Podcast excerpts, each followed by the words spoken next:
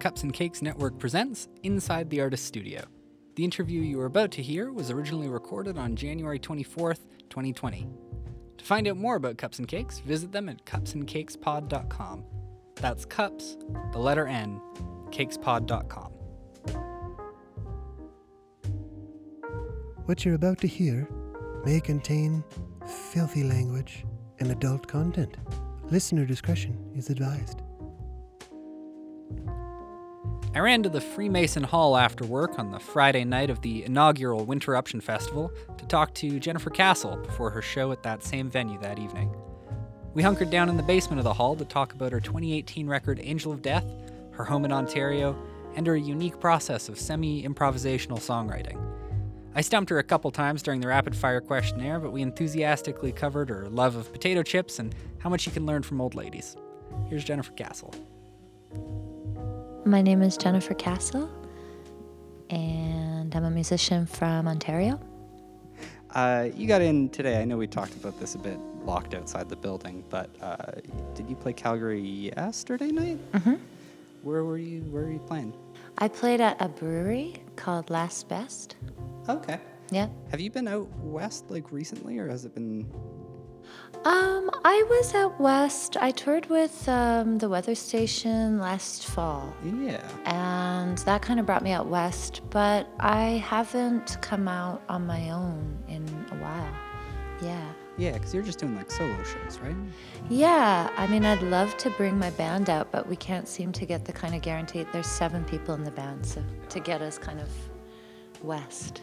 What's what's the lineup like instrument wise that makes it seven people? Because that is like It's big. big, yeah. I know. Um, well, there's drums, bass, uh, keyboard, uh, electric guitar, and then there's two vocalists. oh, okay. Yeah. That'll do it. Yeah. Yep. Uh, It's very vocal. right. Lots of vocals. I think too. I mean, uh, I was realizing this recently about my own stuff, but just the more people you have singing on stage, kind of the better those performances like always, always feel. It's very powerful, yeah. I think the human voice just kind of cuts through a lot. People just, it's very direct. yeah. Well, I think that's where you're like, um, that is where you're kind of taking cues from for like empathy, right? And to really like get what songs are about. I think. So, uh, what's the connection with the weather station too? Because you did a single with them. Uh, what I did, um, and that was really kind of centered around that tour that uh, Tamara had asked if I'd come on. Um, yeah, Tamara is a musician from Toronto, and I know her through music, um, and she's a friend. Uh, we got we got to know each other through that process more than we had. But Toronto is a big city, I suppose, but um, everyone kind of knows each other, so we just knew each other and finally kind of had the opportunity to do something. Uh, do you find that in Toronto, um, those kinds of circles form based on like the type of music, or is it pretty like everybody's kind of intermingling? Um, I think that there's more of an effort to empathize um, beyond genre and recognize sort of what we have in common as musicians these days as that kind of is like becoming a model for in all areas to try to like reach beyond your comfort zone. So I think it's starting to change, but when I was playing music maybe 15 years ago in Toronto, it was a lot more sort of you played, you knew people that were making music that would be on the same bills as you. Right. And there wasn't maybe necessarily um, a culture of reaching beyond your what's right in front of you. Gotcha. Uh, do you find that I guess then the people who would kind of play those shows that were like similar bills, if you know what I mean, um, would those people kind of venture out to see like different stuff, or was it pretty like compartmentalized with audiences as well? Well, I can't, I don't know. I can't speak for others, but um, there is like a lot of amazing music, and there were and still are, but it's suffering a little bit, lots of clubs in Toronto. So even, I mean, for myself, I played or I sing songwriter-based music, like my what I write. But I mean, I definitely more frequented like jazz clubs and For sure. you know other things that weren't necessarily what I was performing. There, but that's really possible in Toronto. That's like one of the perks. Uh, let's chat a little bit about. Uh, I was gonna say the new record. It's not super super new at this point.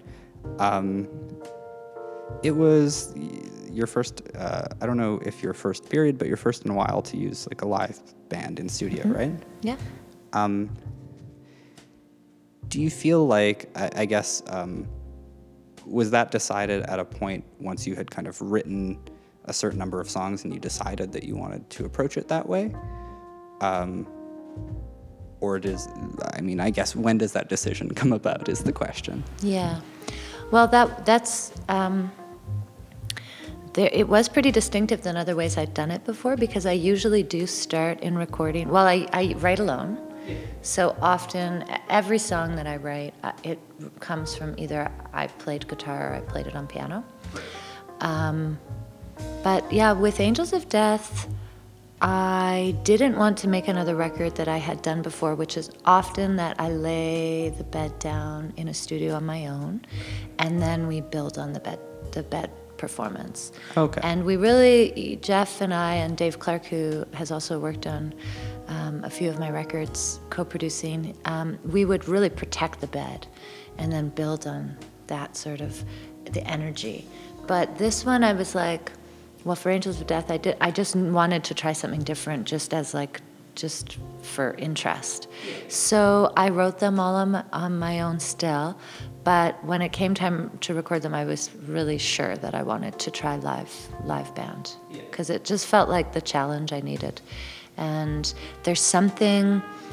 I hope that they've never come across as precious, but there is something slightly precious, maybe, or ha- because I had done it a few times, it was starting to feel slightly precious to just protect this like jewel of a performance. I wanted to just kind of throw it to co creation. Uh, I know I've talked to folks before too about the idea of kind of making demos of things and then having a hard time moving past those. Um, how do, how do you, I guess, approach choosing people that you think are going to be able to improve like beds that you are like attached to? Yeah. Um, I draw from the community that I, I run in, and I usually, often, many times, it's people that have um, are steeped in an improvised community, so that they might feel comfortable because once I've done a bed track, or once I've usually I improvise the take. I don't. I don't. Um, I don't build the song. So I finalize the song by the take that I capture, but the all the takes of that song would be totally different. If you went back to look at them, there wouldn't be a chorus there, or that didn't repeat twice in that take. They're always improvised, so that they first surprise me, and then then I like to reach out, yeah, to people that will have you know really tuned ear don't need much instruction um, don't don't need me to speak musical language because I, I don't i'm self-taught and yeah so a lot of jazz musicians have wound up playing with me um, yeah just like free or, or paul mortimer p- plays guitar on most of my records and he's like you know rock and roll guitar player he's you know like grateful dead student and um, but again, he'll just, he's not intimidated to try, Yeah. you know? Are are things kind of equally loose then, or were they? I guess once you got into a studio with like a full band of folks like that.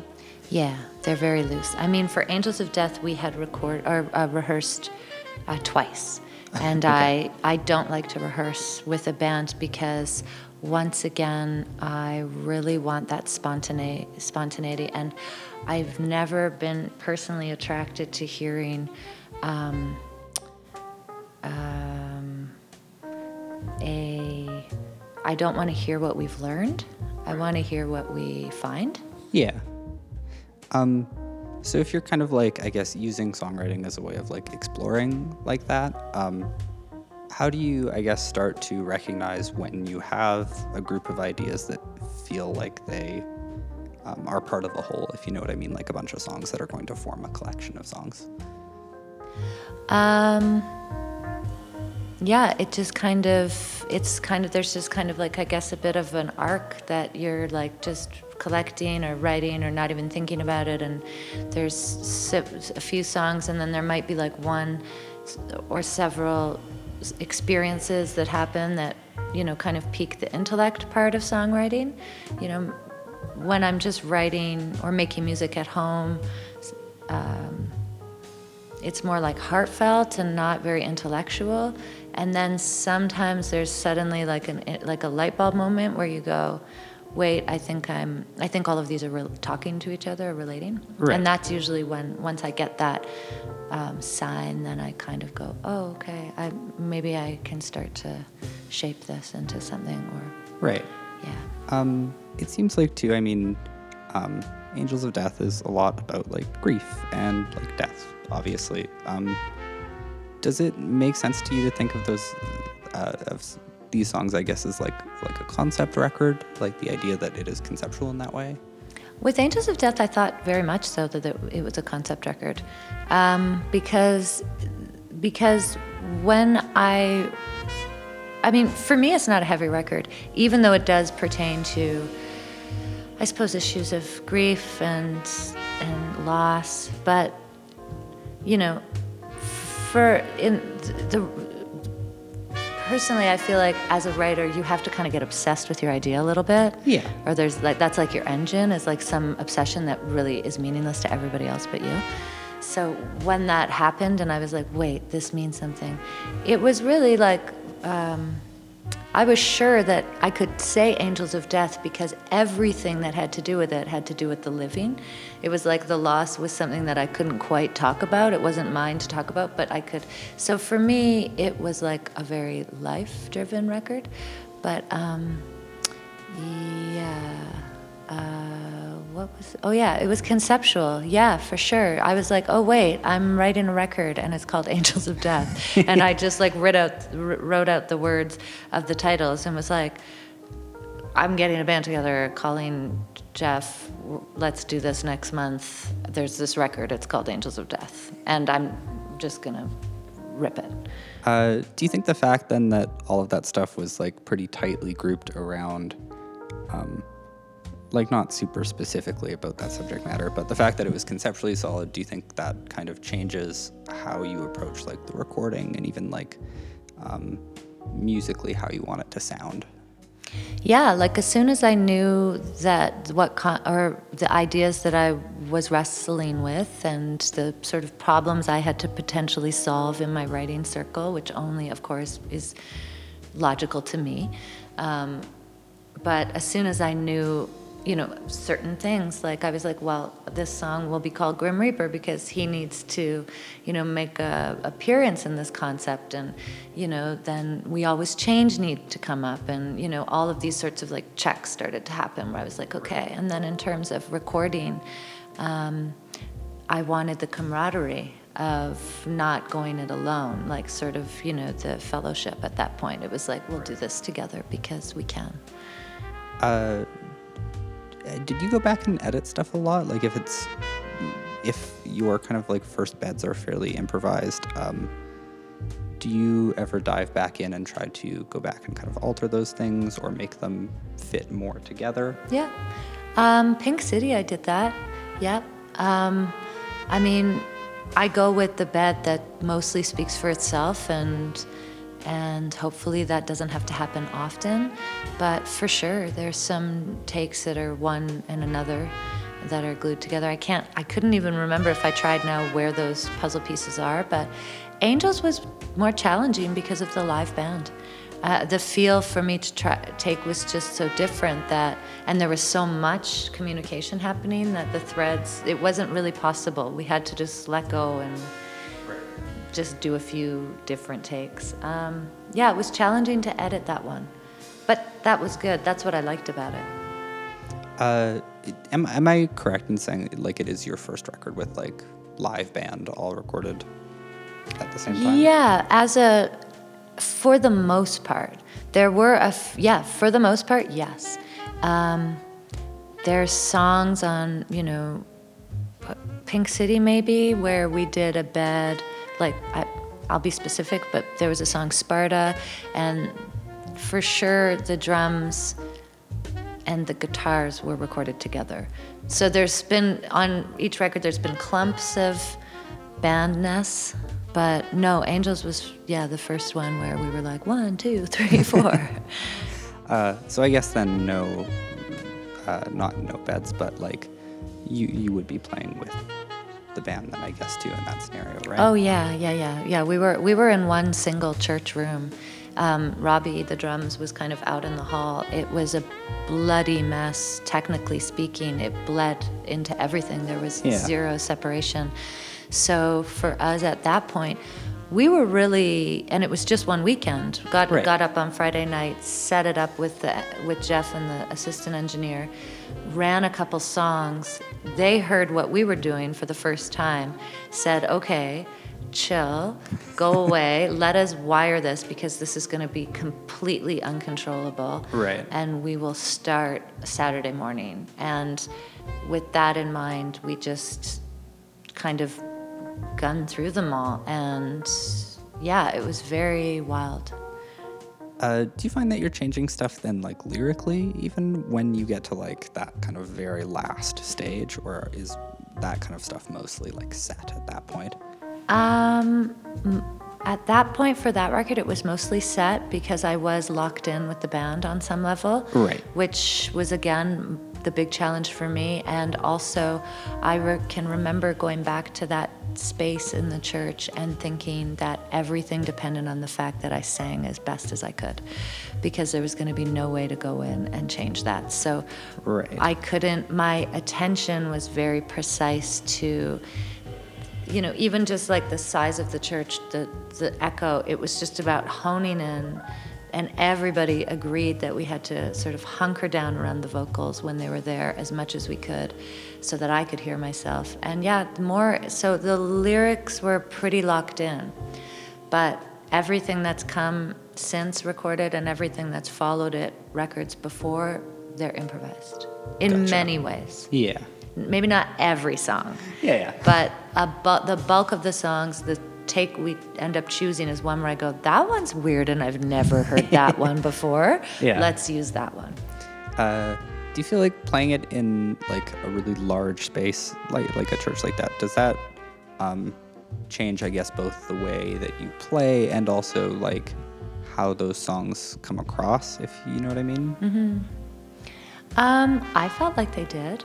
I felt like Angels, the live band songs of that record, had a really big feel and a real like free spirit and um, and like I said, there's a camaraderie in that music because we all knew it kind of had to.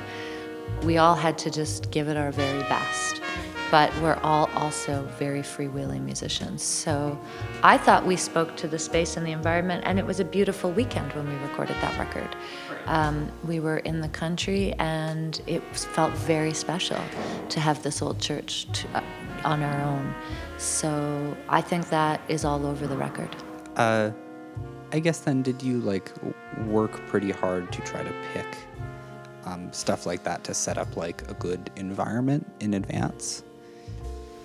Yeah, we, yeah, I wanted to make it very special. So we had um, our friend Jamie is a chef that's worked on, you know, tanker boats, I think, and we had him in, and he Yeah. just like sort of um, manned the kitchen downstairs, which was like a makeshift shanty kitchen. And he just like would roll out beautiful feasts for us, and we had, you you know, just beautiful, beautiful energy the whole weekend in the place. We made it as special as we could so that every break was beautiful and um, and yeah, it was it was magical. Uh, perfect. I think probably now is as good a time as any to move on to kind of the second half of things, the rapid fire. Most of it's kind of silly kind of stuff, so have some fun. Um, coffee or tea? Uh, coffee and tea. I love both equally, but tea, philosophically tea. Uh, cake or pie? Um, cake. Okay. Do you have a do you have like a favorite kind of cake? Cheesecake? That's a good answer. uh, last thing you ate? Lots of food ones right off the bat. Um, an egg sandwich. Okay. On the bus? Bus egg sandwich? Indeed. nice. Uh, favorite pit stop on tour? Um, I love going to Sunlan Light Shop in Portland and buying light bulbs when I'm in Portland. I always go there. There's the coolest lady who, it's the wildest, most tiny lighting shop, bulbs and things. And when you walk in, there's this wild woman that sits in the desk and she never sounds different. She always says, Welcome to Sunlan. How can I light up your life? and I always buy my bulbs there. How did you find Sunlan Lighting? I can't remember. I think someone took me years ago, and now I always stop there when I go through. I always have bulbs from there. It's the Portland secret right Yeah. there. Yeah. Uh, radio or podcasts? Radio.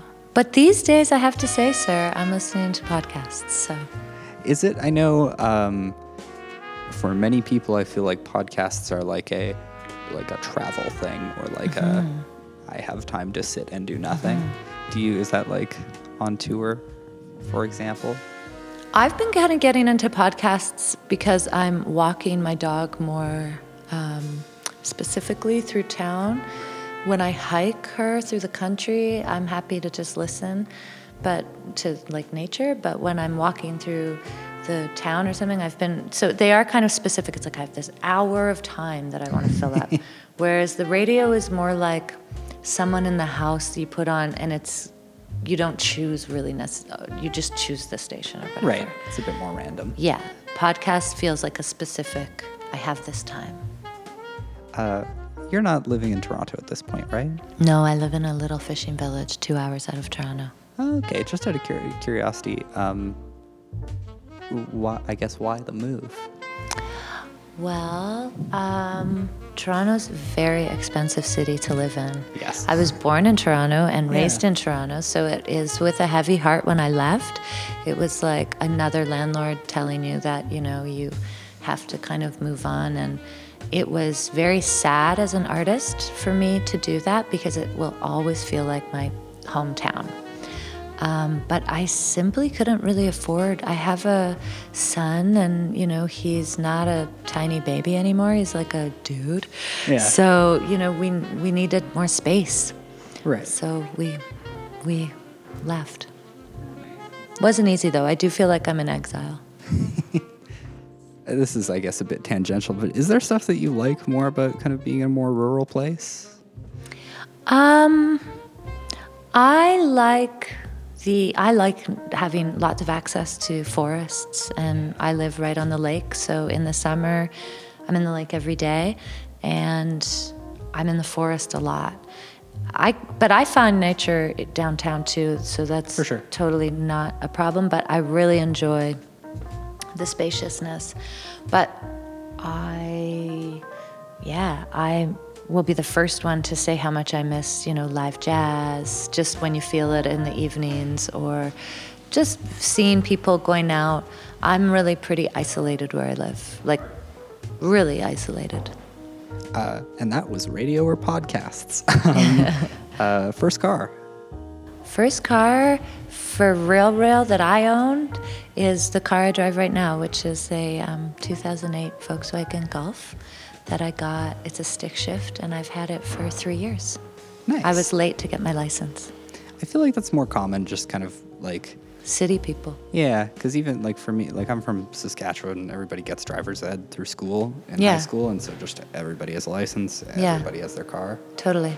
But Well, as soon as you go downtown, Toronto, You, like, are like, get rid it." of my car. yeah.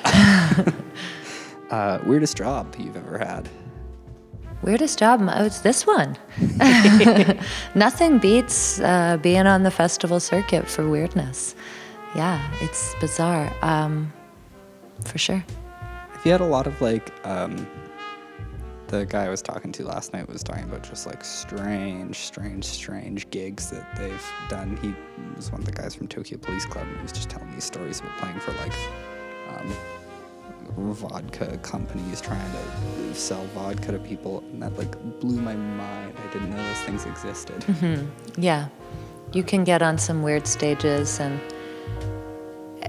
I mean, I have to make plenty phone calls whenever I'm out on the road just to be like, what is this life? This is the weirdest life. Like it makes complete sense to me to play music. Yeah. It, but touring doesn't have as much to do with that impulse. It's something else. Right. So when when I'm in the touring mode, I'm always I need a little bit of talk, talking through.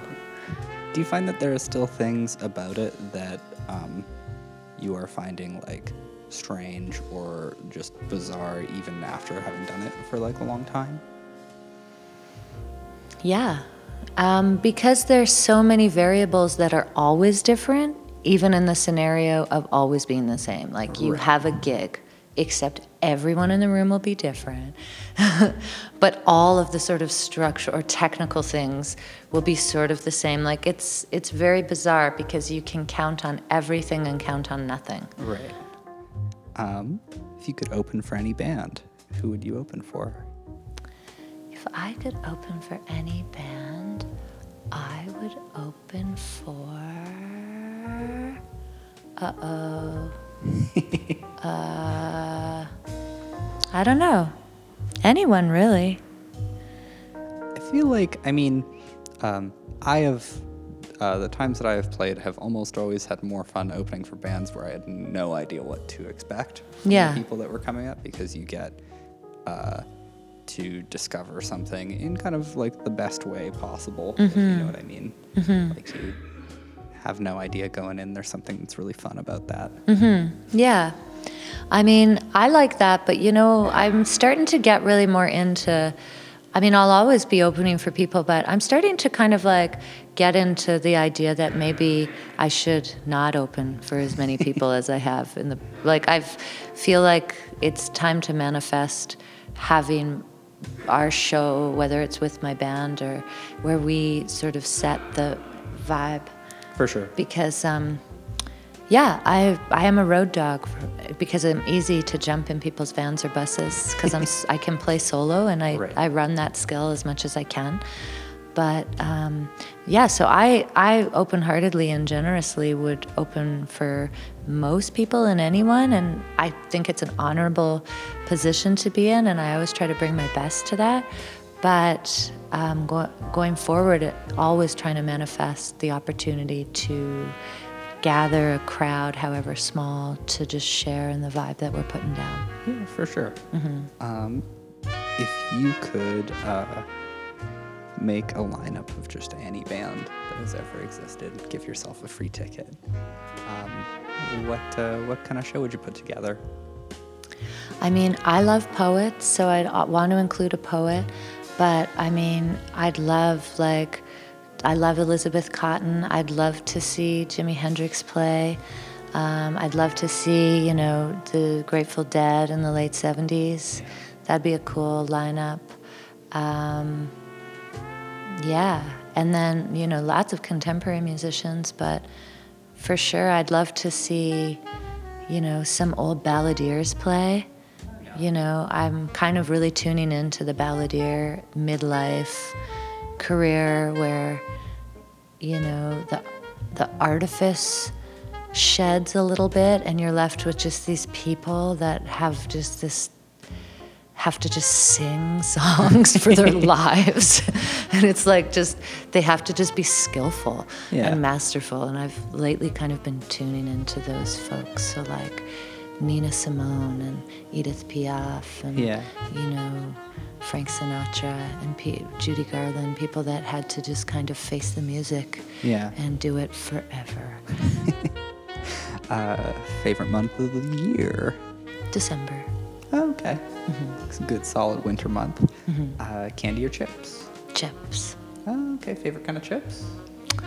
Um, well, I will have to say that it would either be and I don't let myself eat these very much because I can't stop. But I love Ruffles, uh, sour cream and onion, Oh yeah. and I love cheesies, puffy cheesies, and hate salt and vinegar Just makes your but love makes you mouth hurt. um, would eat ketchup if it wasn't poisonous, as they say, but that's what I would prefer to eat. And love regular chips with like fresh yogurt dip with herbs. Oh, okay. love chips so hard. I can tell. love them so hard. uh, video games or board games or sports? Uh, sports. Oh, okay. What what sports? Um, I love to run, walk, swim. I love yoga. I'm very competitive, so if you throw a sport at me, I will try my best to learn. One sport I don't really love is volleyball, but I'm very athletic. Okay. Uh, is there an album that kind of spurred your love of music? Um, I was a huge Mini Pops fan when I was a little girl, but I loved uh, Cyndi Lauper and I loved Michael Jackson. Okay. and I love. Um, yeah, I remember Harvest from Neil Young was like Oh, yeah. when I heard that, I thought it was pretty amazing, and I thought uh, Blue was really amazing when I heard it. Is there stuff that your parents played that you kind of remember fondly in that way, or that you yeah, listened like to? growing up? Sade and Whitney Houston. Um, yeah, some reggae Okay. and uh, Saturday night blues music. Oh, cool. Uh, if you could get lunch with anybody, living or dead, and just kind of chat with them for an hour, uh, who would you pick? Um, I would probably pick. Fuck. I don't know. Uh, I'm not sure. Some cool woman that would have some advice about how to go forward with integrity. So, any older woman that ever went and kept going for a long time. So, any old lady, my grandmother, probably like go. my grandmother, one of my grandmothers. That's a perfect answer. um, uh, very last question then. Uh, do you have any kind of local recommendations or things from uh, from around your neck of the woods that you want to name drop, throw a spotlight on? My neck of the woods, yeah, I gotta say, like, I grew up in Toronto, but we always went to Georgian Bay for the summer, Oh, which is like a, Lake Huron and Lake Huron, and I was kind of obsessed with that lake. But recently, over the past few years, I moved by London, Ontario way, oh, Okay. and I discovered Lake Erie. And that's been a revelation. So I would say if you're going through Ontario, if you're passing through Detroit or heading to Toronto, to definitely stop and find a really nice beach in on Lake Erie and just swim for the day. It's Yeah, yeah. beautiful. I remember, um, again, tangential, but uh, moving back from Toronto, driving kind of that highway along, kind of through the Canadian Shield, north of all of the lakes. Yeah. And just like it's like stunning. It's, It's so so so nice when the trees kind of let up, and then there's just It's really special. I mean, I'm, uh, yes, that is my heart and soul, that area.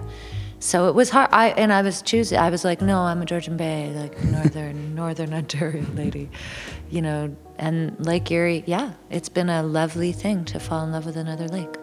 But where you're talking of is Yeah. exceptional. I, yeah, I think it's uh, my geography in that area is like bad, but that's like Lake Superior. Lake Superior. I mean, the first time you really, I think when you really discover the Lake Superior region, it's kind of mind altering. Yeah, Yeah. because it's kind of hard to fathom. I think how like large things are like that, and not only the lake, but like um, the trees and the rock Yeah. surrounding that. Like it's kind of impenetrable. Yeah, no, it's mythologically huge. and there's not much, you know, reporting from those regions. There's long, exp- so there's, you know, when you feel like you're going through it, you feel really like it's in many ways the first time you've, you know, been exposed to it because there's lots of places that aren't filled with cities.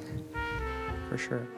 that takes us uh, right to the end of the old interview. Uh, we wrap things up by playing a track here. Uh, I don't know if you've got something um, from Angels of Death or uh, something you Yeah. want to throw a spotlight on. But Sure. Um, why don't you play Rose Waterfalls? Yeah, for sure. Yeah, I've been uh, loving that song. Uh, do you want to tell us a bit about it? Um, sure, it's just a kind of country song, and um, it throws love to the muses, the creative muses, and it, um, yeah, I used to have a bedroom in the house I lived in in Toronto, the last house I lived in Toronto, that the bed room looked out. But you had to go through a rose bush to like there was a rose bush that covered the window. Yeah. And I used to joke that it was like sitting behind the falls at Niagara Falls because when they would start to bloom, it was like you would get this backside view. Yeah. Um, and that's where Rose Waterfalls came. And one time when I was, I opened my window in the summer, even there were rose petals on my pillow that had blown in. and so Rose Waterfalls became, Yeah. became what it is. Perfect. Well, uh, this is Rose Waterfalls. Thank you so much for sitting down with me. My Um, pleasure. And yeah, good luck at the show tonight. Looking Thank forward you. to it. Thank you. Nice to meet you.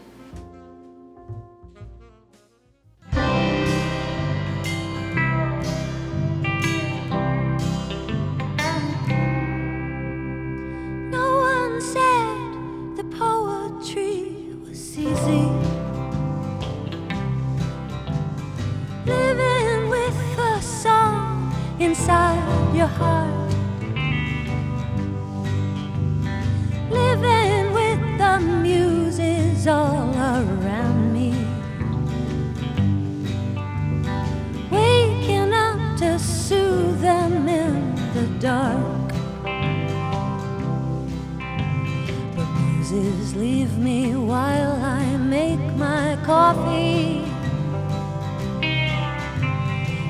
Muses don't come watching in the bath.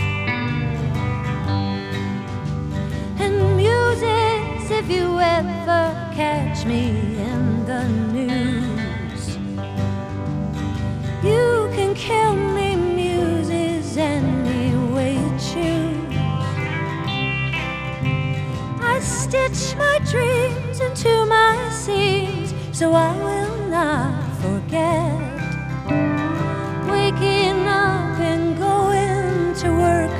each morning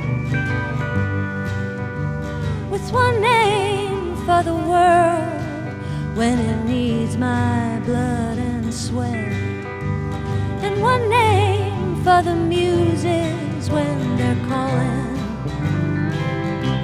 They call me Rose.